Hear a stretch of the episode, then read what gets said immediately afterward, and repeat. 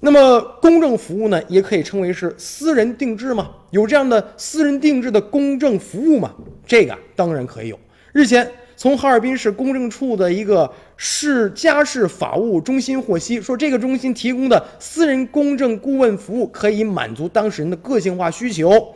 那么十二号上午，一位中等身材、气质儒雅的中年男士携未婚妻就走进了这个公证处的法务办事中心吧。在咨询室里，公证人员了解到，这个男子姓李，今年四十九岁，五年前离异了，有一个呃儿子，今年是二十岁。这李先生是做钢材生意的，旗下还有一些酒店呢、商铺啊，资产那过亿呀，亿万富翁啊。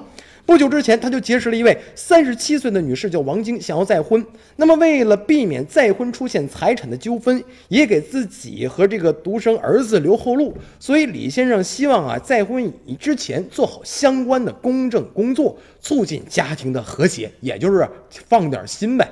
所以说，这个王晶啊，是一名公务员，家境也是比较优越。那么我看上他的是人，不是他的钱。王晶也说了，自己的工资和投资所得，日常开销是够够的。那么对吕先生来说呢，这个未来的商服收益和财产并不感冒。